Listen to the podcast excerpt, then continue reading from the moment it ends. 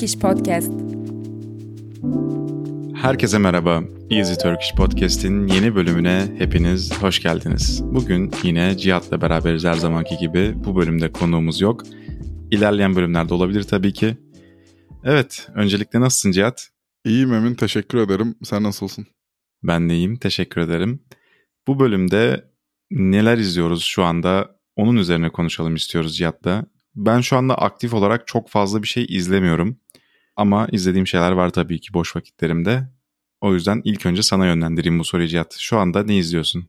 E şimdi şöyle, e, önce bir genel olarak boş vaktimde ne yapıyorum ondan da bahsedeyim. Şimdi çalışma hayatının en yoğun olduğu döneme falan girmiş olabilirim. Biraz hani sorumluluklarım da arttı. Ya işteki tecrübem arttı ama buna ek olarak daha fazla sorumluluk verdiler. Ya da çalıştığım markalar büyüdü ve büyüdükçe onların sorumluluğu arttı. O sebeple hayatımı çok daha fazla düzene koymam gereken bir dönemdeyim. Ve boş vakitlerimi o yüzden keyif aldığım şeyleri yaparak geçirmeye çalışıyorum. Ama henüz bunda uzmanlaşamadığım için genel olarak çok yorgun da olduğum için hep bir şeyler izleyerek geçiyor vaktim. Ama çok acı bir şekilde aslında kurgu içerik çok fazla tüketmiyorum. Ne demek istiyorum? Hakikaten YouTube'dayım ben boş vaktimde. YouTube'dayım, TikTok'tayım, Instagram Reels'lerindeyim. Hani biraz daha hızlı tüketilebilir şeyler izliyorum. Ama TikTok'un var mı? evet evet bayağı da severek kullanıyorum ben bu arada. Gerçekten mi? Evet. Ben hala indirmedim ya. Ya TikTok algoritması bence en iyi sosyal medya algoritması olabilir benim bugüne dek gördüklerim arasında. Yani mesela şey beklersin ya TikTok'la alakalı ön yargının sebebi işte TikTok'taki saçmalık seviyesindeki e, videolar ya Hı hı. genelde Twitter'a vesaire düşer. Benim karşıma full benim çok sevebileceğim çoğunlukla yabancı e, TikTok'lar çıkıyor mesela. Yani ona göre ayarlıyor benim feed'imi. Ben çok memnunum o akıştan. Evet bu konuda sana kesinlikle hak veriyorum. Ben de çok önyargılıyım TikTok konusunda öncelikle. Ee, ama biz de Easy Turkish olarak mesela TikTok'a girmek istiyoruz. Dediğin gibi çok çeşitli içerikler var TikTok'ta sadece absürt videolar çekilmiyor. Ama en çok absürt videolar paylaşıldığı için, izlenildiği için sanki TikTok'ta sadece böyle videolar varmış gibi bir izlenim oluşuyor. Evet. Ama dediğin gibi harika içerik üreten e, dil öğretme üzerine olsun ya da teknoloji üzerine olsun TikTok hesapları var. O yüzden birazcık yani Türkiye'de birazcık mimli TikTok. Ya evet hatta e, Türk ve Twitter takip eden dinleyicilerimiz için e, anlaşılabilecek bir şey söyleyeyim. Hani Cevahir Önü tayfası diye bir şey var ya böyle şey. Gençler çok dramatik, slow motion'lı ama saçmalık düzeyinde senaryolu TikTok'lar çekiyor. Bunlar o kadar popüler oldu ki aylar önce Türkiye'de. Herkes TikTok'u kötü içeriğin, cringe denen içeriğin merkezi olarak görüyor. Ama gel görelim ben kendim TikTok'umda hani böyle şeyler çok görmüyorum. Aksine hani örnek vereyim ne kadar ilginç şeyler öğrenebildiğimi TikTok'tan. Çok tartışmalı bir konu bile olsa. Geçen gün rastladığım bir videoda bir kadın şey anlatıyordu. Bapo, Baphomet, Baphomet Hı hı. diye bir kelime var ya. O kelimenin ortaya çıktığı noktanın Hazreti Muhammed olduğu aslında ona duyulan ön yargıdan ve düşmanlıktan böyle bir kavramın ortaya çıktığına yönelik çok bilgilendirici doğru veya yanlış kaynaklarını da koymuştu aşağıya.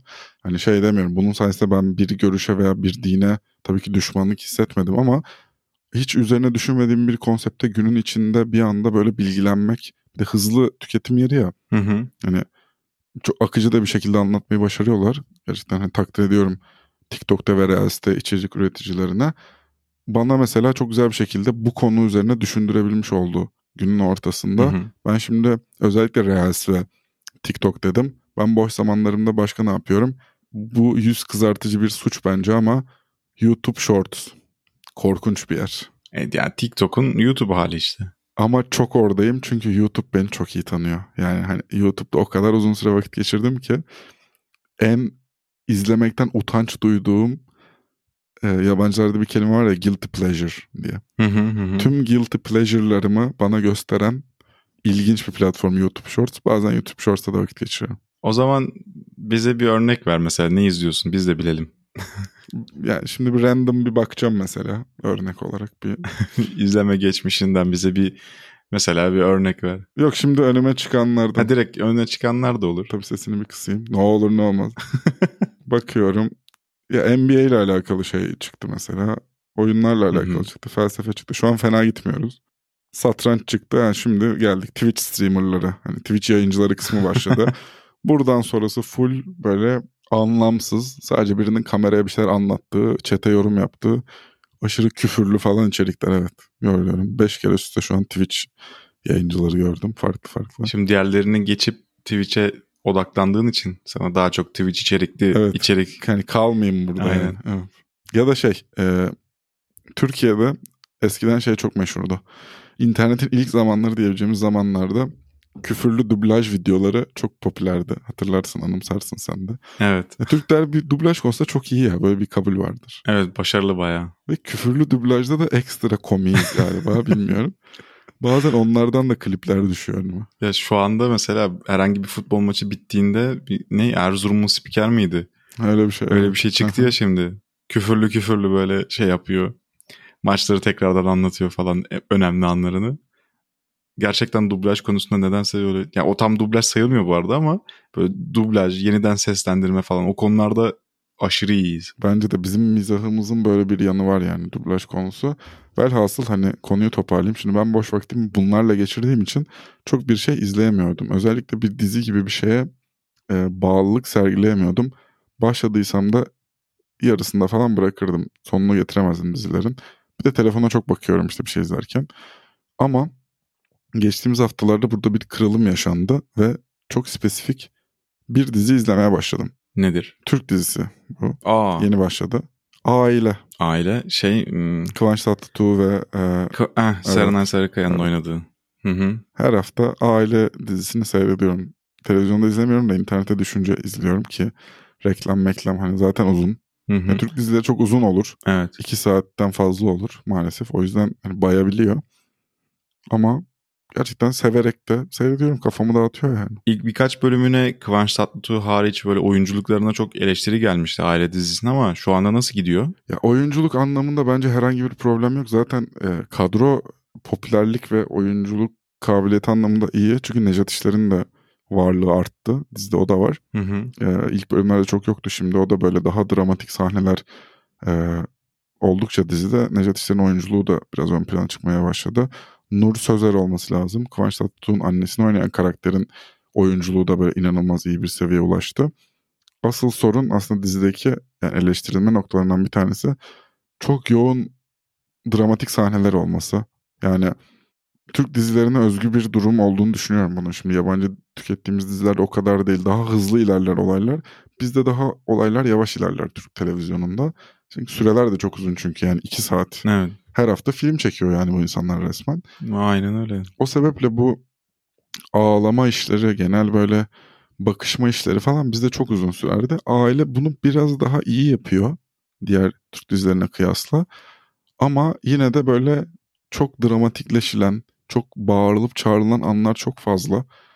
Bu sebepten ötürü insanların oyunculuğuna iyi veya kötü diyemem. Çünkü oynadıkları e, roller ve yaşadıkları şeyler son birkaç haftada çok dramatik ve böyle üst e, duygularda oldu hep. Yani normal bir günlük hayat e, sahnesi çok yaşanmıyor.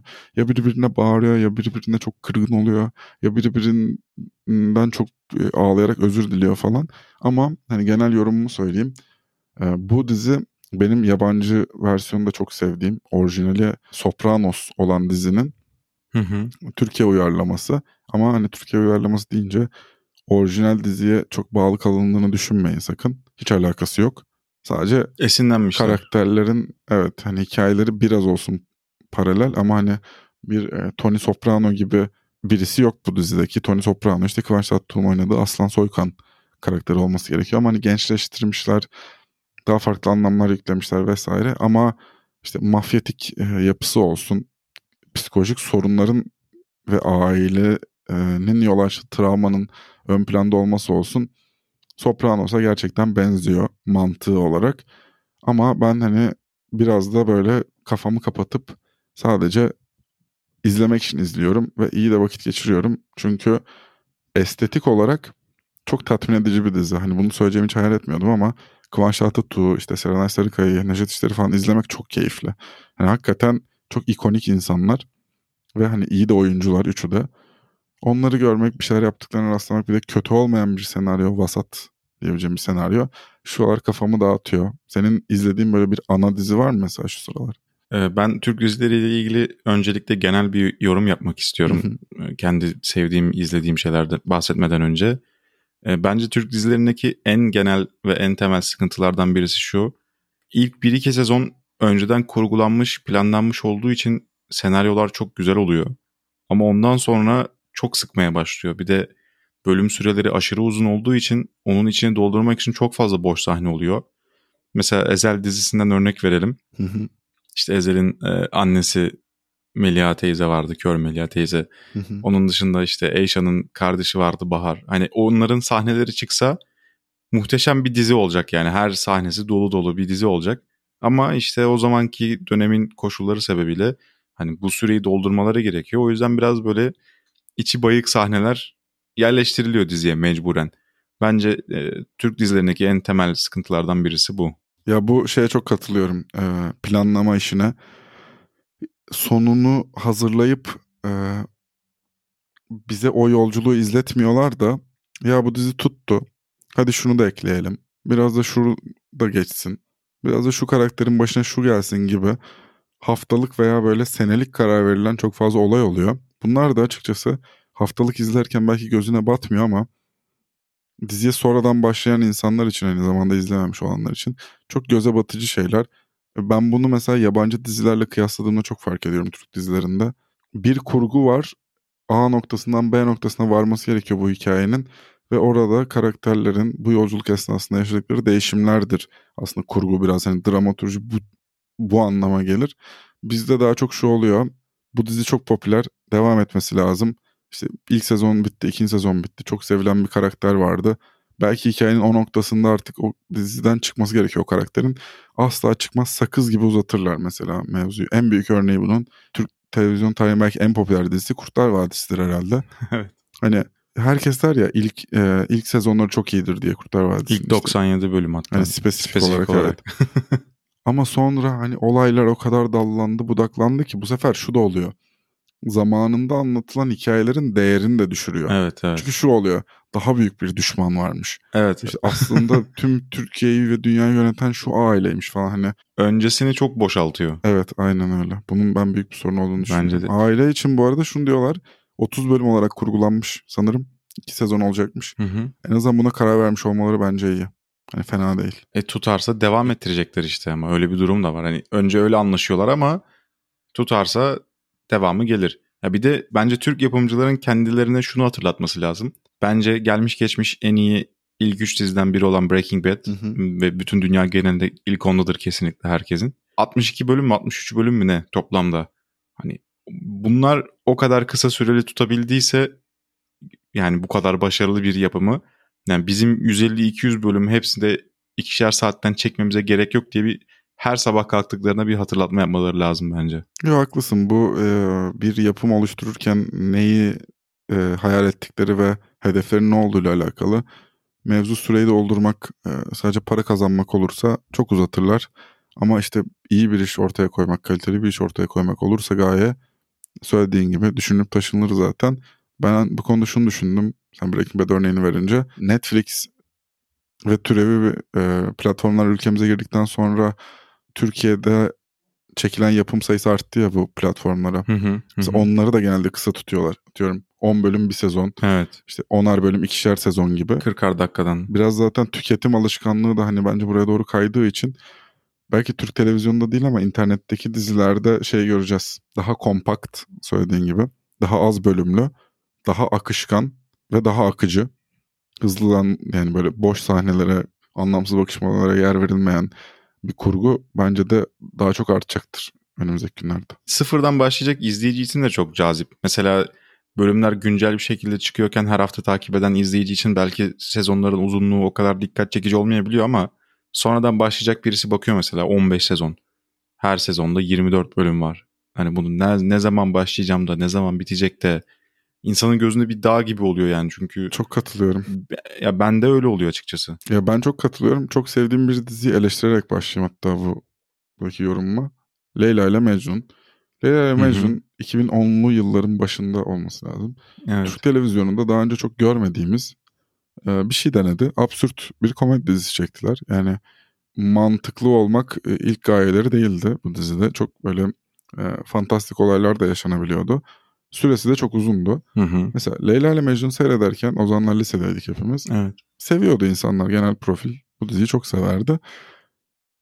Şimdi aradan biraz vakit geçti. Ben sonunu falan izledik. Ben arada kopukluk olmuştu. Hepsini izlemedim ama bir 70 bölümden fazla izlemişimdir yani öyle söyleyeyim.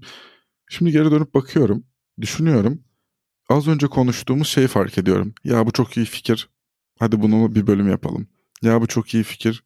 Hadi 3-4 bölüm bununla alakalı bir şey yapalım. Önceden planlanma olmadığını fark ettiğimde Leyla Mecnun'da benim için onun değeri biraz azaldı mesela. Hani yabancı komedi dizileri de var çok çok iyi olan. Absürt şeyler anlatabilen de. Ama bir kurgusu olur. Yani dediğim gibi bir varılmak istenen nokta olur. Ya da bir sezonun bir hikayesi olur belki. Ya da bir karaktere atfedilen bölümler olur. Ama bir başı ve sonu olur bu hikayenin. Her hafta oturup ya şu güzel bir fikir hadi bunu çekelim diye yapılmış kulağa havalı gelen, hoş gelen söylemleri dizileştirmek o zamanlar benim hoşuma giderken şimdi mesela şey gibi geliyor. YouTube videosu seyretmek gibi geliyor mantıken bana. Hani yeterince takdir edemiyorum artık bunu ve bu Türk televizyonda söylediğim gibi çok var. Hatta dinleyicilerimizi hani bilgilendirmiş de olalım. Türkiye'de günlük çıkan diziler de var. 2000 bölümlük falan. evet evet. Her bölüm ikişer saat. evet evet her gün çıkıyor bu diziler yani. Hani biz tabii ki hem bizim yaşımızda insanlar hem işte çalışanlar falan çok denk gelemiyor ama televizyonu gün içinde herhangi bir saatte açın. Bazı kanallarda da ulaşın. İşte 3000. bölüm sonu yazısına denk gelebilirsiniz bazı dizilerde yani. Ya bir de şu anda öyle bir dönemdeyiz ki hayatımızda çalışıyoruz. Boş vaktimiz kısıtlı. O yüzden içerik tüketirken çok seçici davranmak durumundayız. O yüzden hani o, o tarz yapımlar direkt eleniyor. Katılıyorum. Ben şey de söyleyeyim. Yabancı dizi olarak da şu an işte final sezonu yayınlanmakta olan Succession benim en sevdiğim dizilerden biridir. Şu an Succession'ın dördüncü sezonu ve final sezonu yayınlanıyor. Onu izliyorum haftalık olarak. Üç bölüm izledim şimdi. Dördüncü bölüm bekliyoruz. Onu çok Hı hı. severim ve biteceği için üzgünüm ama bir yandan da hani tadında bırakıyor gibiler. Hani güzel bir finalle bitecek gibi gözüküyor. O yüzden çok yükseğim. Sen izlemiş miydin Succession'ı bilmiyorum. Ben iki buçuk sezon ya da bir buçuk sezon tam hatırlamıyorum. İzledim. Şundan dolayı sıkıldım bıraktım mesela. Ben de beğenerek izliyordum. Kendall diye bir Evet. karakter var ya. Evet evet. Onun sürekli olarak taraf değiştirmesinden sıkılıp bıraktım ben. Ya böyle düşünebilirsin ama ya ben Kendall'ı çok severim. Kendall benim oradaki e, bağ kurduğum karakter kardeşlerin arasında. Hı hı. Anlıyorum söylediğini. Ya ben de şey çok mesela darlıyor. Kendall'ın sürekli üzgün olması. Yani Evet, melankolik. evet çok depresif bir karakter mesela. Aynen, aynen öyle. Hani seni anlayabildim ama Succession bir hani yapım olarak, kurgu olarak oyunculukları Evet, oyunculuk. gösterdiği zenginlik, hani zenginliği, içerik zenginliği zannetmeyin. Roy muydu? Evet Roy soy. Ha, o mesela o adamın oyunculuğuna ben Ha, bitiyorum ya. Roy soyadları. Logan Roy. Pardon, Logan evet, aynen. Özür dilerim. Evet. Yani o özel uçaklar, e, kocaman yatlar ve böyle aynen. zenginliği gözüne sokmadan zengin olmaları. Hani Evet, evet. inanılmaz bir e, hayat gösteriliyor bize. Ben onu da çok seviyorum. Bir de hani spoiler vesaire vermeyeceğim tabii ki ama bu hafta yayınlanmış olan bölümü 4. sezon 3. bölüm böyle çenem yere falan düştü. Hani şok içinde seyrettim bölümü. O kadar. Uzun bir süre konuşulur bu. İşte Breaking Bad'in Ozymandias'ı Succession'ın bu bölümüydü yani. Öyle düşün. Bence biraz yani izlemedim tabii ki ama Bir IMDb'den puanlara bakmanı bir öneririm. vallahi Evet. yani dediğim gibi hiç bil- bilmediğim için çünkü konuşulduğunu da görmedim mesela. Succession ama daha küçük bir grup tarafından izleniyor ama. Breaking Bad gibi değil. Evet evet. Çünkü Ozymandias bölümünden sonra yani ortalık yıkılmıştı yani. Herkes onu konuşuyordu. Ya ben şöyle söyleyeyim. Ben bu bölümü geç izledim. Yani Hmm. hafta sonu izledim işte. Zaten pazartesi günü yeni bölümler çıkıyor öyle düşün. Hı hı. Ben hiçbir şey rastlamamıştım bölümle alakalı. Sadece puanından bahsedildiğini görmüştüm. Hatta Erman Yaşar'ın bir tweet'i vardı. Şey yazmış. Hani televizyon tarihinde çok önemli dizi bölümleri vardır. Bu da onlardan bir tanesidir. Hepsine bu bölüm için özel ödül verilmeli tarzı bir tweet atmış. Bana dedim ha iyi bir bölüm çektiler herhalde. Hani Helal falan filan. Ben bu kadar büyük bir olay olacağını hiç düşünerek açmadım televizyon. Yani şok içinde seyret. Allah Allah. Şu an sırf o bölüm için tekrardan başlayasım geldi. Yani eğer bu kadar dediğiniz kadar varsa. Ya benim böyle bölümlerim var ama ben hani spesifik bölüm sayısıyla verebilirim yani. Mr. Robot'un Hmm. son sezonunun 7. bölümü. Her şeyin ortaya çıktığı bölüm. Bu Succession'ın bu bölümü. Tabii ki Breaking Bad'in son arkı bence hani ikinci yarısından sonrası son sezonun. Hani Ozymandias'lara, finallere bunları katarım. Lost'un The Constant bölümü. Biliyor musun? Lost seyretmedim. Sen benim yerime de izlediğin için Lost'u. ben muhtemelen dünyadaki herkes yerine bir kere izlemiş olabilirim Lost'u. evet. Onun da bak IMDb puanı çok yüksektir. Hı hı. 9.3 falan olabilir yani. Tamamen sallıyor da olabilirim şu anda. Aklıma gelen sayı oldu nedense. Hı hı. Onda da mesela Desmond diye bir karakter vardı. Herkes tarafından çok sevilen. Onun beyninde bir sıkıntı oluyordu. İki hayat arasında böyle geçmişteki yani paralel evrendeki bir Hı hı. hayatla güncel hayat arasında böyle gidip gidip geliyordu kafası. Hı hı. Delirmek üzereydi falan böyle. Çok yani harika sanat eseri bir bölüm olmuştu. Yani ben bayılmıştım o bölüme. Hatta şu an bu bölümden sonra tekrar bir izleyesim geldi yani o bölümü. Benim aklıma da şey geldi mesela. Ben Game of Thrones'un Battle of Bastards bölümünü de çok severim. Hmm. Bence o da çok böyle Evet. yani diğerlerine de kıyasla çok çok iyi bir bölümdü. Gerçekten etkilenmiştim. Bence Battle of Bastards yerine şey daha güzeldi ya. Ben onunla daha çok etkilenmiştim yani. Jon Snow'u çok sevmediğim için. E, Oberyn Martell'in öldüğü bölüm var ya. Ha evet ama yani bu karakter sevmekten çok şeyle alakalı ya biraz daha. Kurgu başarısı olarak mı diyorsun? Çekim başarısı vesaire. Ya evet o böyle bir savaşa övgü değil de içindeki o linç olayı, nefes alınamayan Hmm. sahneler ve böyle şey Aynen. e, tek çekimde çekilmiş çok uzun bir sahnesi var onun savaşın başlangıcı. O kısmı böyle Evet, sinematografik olarak çok başarılı buluyorum. Bir de True Detective'in bir e, mahalle Oo. baskını bölümü vardı ilk sezonda. Mesela onu da çok ayrı bir yere koyarım yani. Kesinlikle. Bir dakika o birinci sezonda mıydı ya? İlk sezonunda bir şeydi. E, True Detective. Ne, ne oluyordu bölümde hatırlayamadım. Matthew McConaughey'in oynadığı karakter ismini hatırlayamadım. Russ Cole Hı hı. bir motosiklet çetesinden bir adamdan bilgi alması gerekiyor. Örgüte sızması gerekiyor o yüzden çeteye. Hı hı. Bu çeteye lideriyle görüşmek için yanlarına gidiyor. Ve adam da diyor ki sana güvenmem için bu akşam bir iş var. Böyle böyle bir mahalleyi basacağız. E, benle gelir misin? Tabii falan diyorlar. Bunlar bayağı bir şey tüketiyor falan. Kafalar böyle Hı hı. acayip bir hal alıyor. Mahalleye baskına girdikleri andan mahalleden çıkışlarına kadar hiç kesilmeden çekilmiş bir sahnesi var. Hmm. Gerginlik böyle hat safhada ve hani tekte çekmişler. Şaheser bir bölümdür yani televizyon için. Ben çok severim. Evet ben de bu arada o tekte çekilen sahnelere aşırı bayılıyorum ya. Hani oyunculukların o profesyonelliği, çekim açılarının başarısı vesaire. Ya çünkü bir ta- yani çok ufak bir şey yanlış gitse baştan çekeceksin mesela. Teatral ya. Tiyatro gibi gerçekten. Evet, Yani evet. biraz ona yakınlaştırıyor bence. Evet gerçekten başarılı. Ya da şeyi çok severim. Aklıma geldi. Listeye bakıyordum bir yandan da. Sherlock'ta e, Moriarty sezonunun sonu. Yani izledin mi İngiliz yapımı olan şey? Şey mi? O hmm, Hobbit'teki Benedict Cumberbatch'in oynadığı. evet evet izledim. Yani ilk iki sezonu izledim herhalde. Zaten onlar 5 senede bir falan çektikleri için. Zaten 4 sene 4 sezon falan bir de üçer bölüm falan ya. Hani çok da kısa. Aynen. İki sezonunu izledim galiba. Onda işte o e, Moriarty isimli işte hani baş düşmanı malum. O Hı hı. sezonun birinci bölümü yani o işte aşık olduğu kadınla tanıştığı bölüm. Bir de sezonun sonu Sonu aynen. bir şey düşüşüydü bölümün adı hatırlamıyorum. İkinci sezonun sonu muydu o? Evet ikinci sezonun sonu olması lazım. O şeyi çok severim. Hatta ben şimdi benim de aklıma gelmiş oldu. Şu an çok vaktim yok ama onlar bir de bir buçuk saat falan sürüyor. Bir noktada tekrar bir izleyeyim. Çok uzun zaman oldu. Bir tekrar ziyaret edilir. Evet.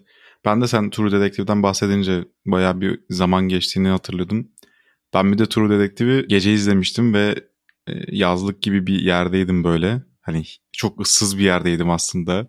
O son ilk sezonun son bölümlerinde hatırlarsın yani böyle ne kadar gergin olduğunu çok bölümlerin depresif falan. ve çok gergin katılıyorum. Çok gergindi. Ben gerilim bayılıyorum yani. Korkudan ziyade gerilime bayılıyorum ben.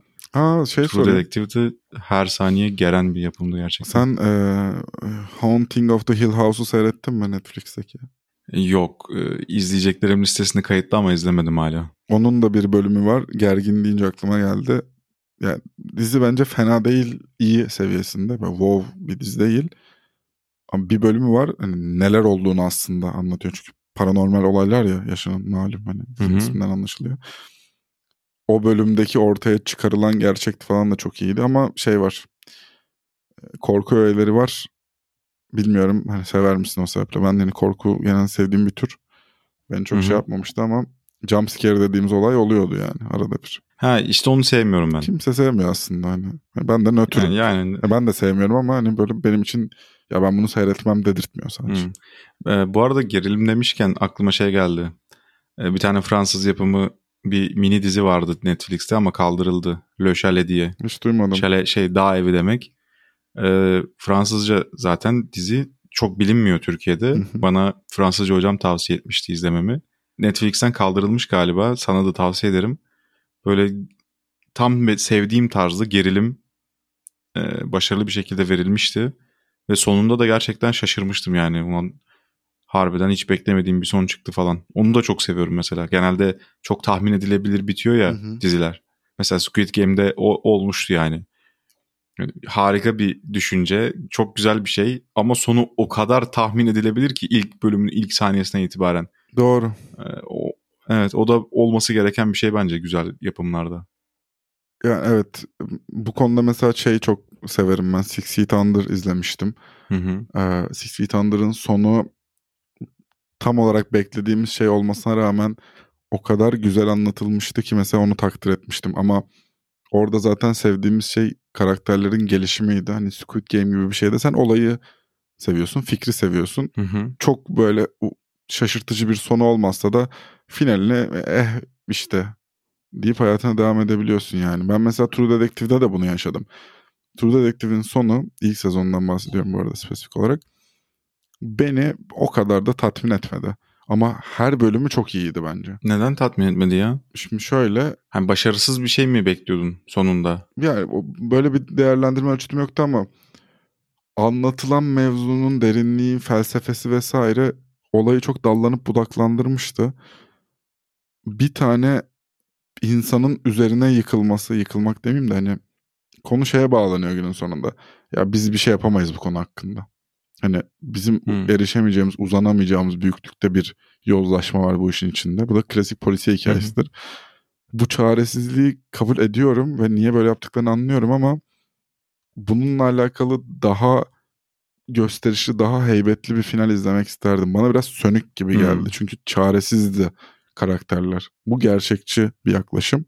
Ama benim orada beklentim ya bunun işte birden fazla sezon süren bir hikaye olmasıydı belki. Çünkü her sezon hikaye değiştiriyor True Detective. Ve o orada sona ermiş oldu. Evet farklı bir bakış açısı. Bir de ben 2014'te üniversite sınavına hazırlanırken izledim. Ha, öyle de bir ilginç bir psikolojim vardı yani True Detective seyrederken. Evet. Konu bayağı dallanıp budaklandı bu arada ben hala ne izlediğimden bahsetmiyorum. Mesela yani. evet e, şu anda Türk yapımlarından Kibi'yi izliyorum bu arada. Hı hı. Büyük bir keyifle hala. Ee, onun dışında yabancı olarak da aslında ilk 5 sezonu izlemiştim ama şimdi eşimle beraber tekrardan başladım. Ee, Suits izliyorum. Ee, vakti zamanında işte hukuk fakültesini okurken herkesin izlediği gibi ben de izlemeye başlamıştım. Ondan sonra sıkılıp bırakmıştım yani hep bir olay çıkıyor çözüyorlar, hep bir sıkıntı çıkıyor çözüyorlar falan diye. Ee, ama şimdi tekrardan başladım. Ee, ona da abim izleyip bitirdi. Hani sonunun güzel bittiğini falan söylemişti. O yüzden zaten izleyecek bir şey yoktu. Öyle bir başladık eşimle. Şu anda gayet memnunuz. İlk sezondayız. Şu anda yabancı olarak onu izliyoruz. Ben Suits'i bitirdim. Bayağı yıllardır izlerim yani. Yıllarca izleyip bitirdim. İzlemesi iyi hissettiren ve izlemesi keyifli olan ama çok tahmin edilebilir. Aslında çok e, kolaya kaçılmış bir senaryosu olan bir dizi ama dediğim gibi izlemek çok iyi hissettiriyor. Bu birinci nokta. İkincisi de Ya baştaki düşünce çok iyi bence. Evet ama ya bunu belki uzun uzun başka bir noktada da tartışırız ama ben şu tür tembel senaryo yazımından artık bıktım. Bir adam var e çok zeki. Tamam her şeyi zekasıyla çözüyor. Ne bunun zekasının yani ona sağladığı şey? E çözüyor işte çok zeki. Süper bir hafızası var. Ya bu tür bir şeyi havalı buluyorum. Aklıma da yatıyor ama abi süper zeka bir karakteri süper zeka birinin yazması lazım. Düşün bir. Ya bir de çok haksız rekabet oluyor bir yerden sonra. Hani adam gördüğü sayfayı şak diye ezberliyor. Diğer insanlar normal insanlar yani haliyle hataları var, zaafları var E, yani. hani mesela şuna bağlanıyor mevzu. Bu olayı bu işte Mike nasıl çözdü? Ya o süper zeka işte okumuş Aynen. bir yerde hemen akıl etmiş çözmüş. Bu arada ben onda da şu- o aynı muhabbet ben Sherlock'ta da Heh, sevmiyorum. aynen onu örnek verecektim ben de. Benzer. Yani sürekli yok öyle şey yapıyormuş, yok o tuşlara sürekli basıyormuş, yok şarjı takmaya çalışırken telefonun şuraları şeymiş, alkol kullanıyormuş. Eli titrediği için ya da bir şeyler falan hani ya bu çok basit çözdüm falan diye bir de aklına gelmeyen insanları aşağılıyor ya. Çok katılıyorum sana hatta şu örnek vereyim. Abi senaryoyu sen yazdın zaten. Sen zaten biliyorsun o karakterin ne yaptığını. Bana bunu çok akıllıca ifade etmen lazım. Sherlock'ta takdir ettiğim şey benim yönetmenlik aslında. Sherlock bir yapım olarak, bir sinema ürünü olarak, televizyon ürünü olarak çok iyi yönetilmiş kamera açılarıyla olayı böyle gizemli tutmak istediği kısımları iyi gizleyebilen, gözüne sokmak istediklerini çok iyi gözle sokabilen bir yapım olduğu için çok seviyorum. Ama birebir e, yorumların hepsine katılıyorum. O yüzden diyorum çok süper zeka bir karakteri dahi seviyesinde birinin yazması lazım. Çünkü diğer türlü çok tembel bir yazım oluyor bu. Mesela Suits'ten örnek vereyim. Ben Harvey Specter karakterini Mike karakterinden daha çok severim. Çünkü ben onun iddiası hiçbir zaman e, süper bir zeka olmak değil, çok güçlü birisi olmaktır. Yani etkileyici birisi olmaktır. Evet. E, onu daha iyi anlayabilirim. Karizmatik ya, ben. Onu direkt. daha iyi takdir edebiliyorum en azından. Yok ya o konuda kesinlikle haklısın. Yani maalesef öyle. Şunun olay nasıl çözüldü? Ya o aslında şöyleydi. Siz fark etmediniz de ben ettim. Ha, tamam süper. Evet bir de orada işte sıradan izleyiciye hani bak senin de Evet. aklına gelmedi adamın aklına geldi şey yapılıyor ya hafiften bir sanki iğneleniyormuş gibi hissediyorum ben. O Sherlock'ta çok hissetmiştim onu. Sherlock zaten bunun üzerine. Hani Suits'te bu biraz daha arka planda Aynen aynen. aslında. Direkt Sherlock'un kurgusu bu. Çok haklısın bu konuda. Ve ben de o, o tarz şeylerde böyle iddialı bir şekilde izlerim. Aa, nasıl bulacak acaba ben tahmin edebilecek miyim ben bulabilecek miyim diye. Sherlock'ta uzaktan yakından geçemiyordum yani olayın. E, Öyle olduğu çok oluyor. Yani Suits'le alakalı ben şey düşünüyordum. Takım elbiseli insanlar ayakta birbiriyle konuşuyor. Benim için bu dizinin olayı bu genel olarak. Böyle çok karizmatik bir şekilde birbirleriyle bir şeyin anlaşmasını yapan ha sen bunu kabul etmedin mi ama bak böyle bir şey vardı şeklinde hep birinin birini alt ettiği genelde de Harvey Specter ve Mike Ross'un kazandığı Hı hı. e, hiç kaybettiklerini görmeden durumlar var. Bir de bizim hukuk sistemine göre çok farklı ya böyle hakimle olan diyaloglar çok daha farklı. Avukatın sanığı sorguya çekmesi. Zaten iş mahkemeye nadiren gider Suits'te. Genelde masada çözerler yani. Yani aynen. Evet neler izliyoruzdan ziyade e, birazcık şey bir bölüm oldu. Neler izledik? Neler etkiledi bizi? Çok bir şey izlemiyoruz diye oldu bence bu bu arada. Hani Ya aynen şu andaki yapımların e, kalitesi benim çok hoşuma gitmiyor. Yani son 5 sene içerisinde mesela böyle dehşet başarılı bir yapım geliyor mu aklına? Dark. Denebilir evet. Onun dışında ben de bulamadım ama şak diye söyledim çünkü aklımdaydı. Hı hı. Ben de o kıvamda çok bir şey Yani rastlamadım. böyle sıra dışı mesela. Succession var. Sevdiğim. Bas daha basit yani sıra dışı değil ama Hı hı. ya var aslında da Ya mesela bir Breaking Bad kıvamında, Game of Thrones kıvamında bir şey mesela. ya şimdi buna farklı farklı örnekler belki verilebilir yani. Şimdi ben bir ya, hippilik yapmayayım şimdi burada ama bence Fleabag çok iyi bir dizi mesela. Fleabag izledim mi bilmiyorum ama hiç bu diziler kadar iddialı değildi ama çok çok iyi anlattı iki sezon. Çok Hı hı. akıllıca yazılmıştı. İnanılmaz bir yönetmenlik, inanılmaz oyunculuk. Yani ben direkt onu takdir ettim ya da Atlanta var. Donald Glover'ın çok seviyorum. Komedi dizisi tire bir yandan da gerilim bölümleri olabiliyor. Bunların hepsi çok böyle e, akıllıca dediğim bana hayatta bir şeyler katmış diziler. Hani şu an uyduruyorum bu isimleri aklıma geldikçe söylüyorum. Ama bence sorun daha önceki haftalarda da hani odaklanma problemi bölümünde de konuşmuştuk. Ben eskisi gibi oturup bir diziyi baştan sona izleyecek şeyim kalmadı. Mental kapasitem çok kalmadı. Eskiden çok rahat izlerdim. Evet. Bu Şu arada an hiç yokum. ben de mesela çevreme şu anda şöyle bir şey söylüyorum. Bana bir şey tavsiye edecekseniz ilk bölümden, ilk 10 dakikasından hatta spesifik olarak beni çekmesi lazım içine. Yoksa ben oturup artık ya şu an mesela Breaking Bad'e başla deseler başlayamam biliyor musun? Ben de aynısını hissediyorum. Aynı sebeple Better Call Saul'u izlemedim mesela. Evet İzleyemedim herkes henüz. harika diyor mesela. Efsane olmuş. Belki Breaking Bad'den daha iyi falan diyor ama ilk iki sezonunu izlemiştim. Ondan sonra bir sene falan bekleyip yeni sezonu izlediğinde geçmiş sezonları unutuyorsun ya. Evet. Bir de şimdi tekrardan o geçmiş sezonları bir daha izlemek falan çok zor geliyor bana böyle bir yük gibi geliyor bana. Bir de yine dediğim gibi o boş vakit sınırlı olduğundan dolayı iyi değerlendirmek istiyorum. O, o yüzden de sıkılacağım bir şey ya da yavaş ağır geçen bir şey izlemek istemiyorum. Biraz daha hızlı bir şeyler tüketmek istiyorum. Ben de öyle. İşte bu yüzden TikTok indirmeye karar verdim Cihat. Bir dene bakalım. evet. Easy Turkish'i TikTok'a sokalım ya Cihat. Bu kesin yapılması gerekiyor bu arada bunun. Aktif kullanıyorsan verelim sana bir rol. Evet, ben de diyordum ki hayatımda ne eksik? TikToker olmam lazım. Bu Seninle arada beraber değişik dans videoları çekmez miyiz TikTok'ta? bir şey diyeceğim. Etkileşim kazanmak ve yeni kullanıcıya ulaşma konusunda galiba Reels ile beraber TikTok en popüler şey. Reels çok başarılı değil ya. Bence TikTok'un yanında Reels'in çok farkındalık yarattığını söylüyorlar yeni e, insanlara açılmak açısından. hmm, TikTok bu konuda zaten şey. yani dev gibi bir şey. Yani Şey zaten mi? Reels'te gördüğün çoğu şey TikTok'tan gelmiş oluyor. tabii tabii. Zaten o TikTok kullanıcı adı ekranda hareket ediyor ya böyle Evet. sürekli. Bütün Reels'ler öyle. Evet. TikTok arka planında çekilmiş.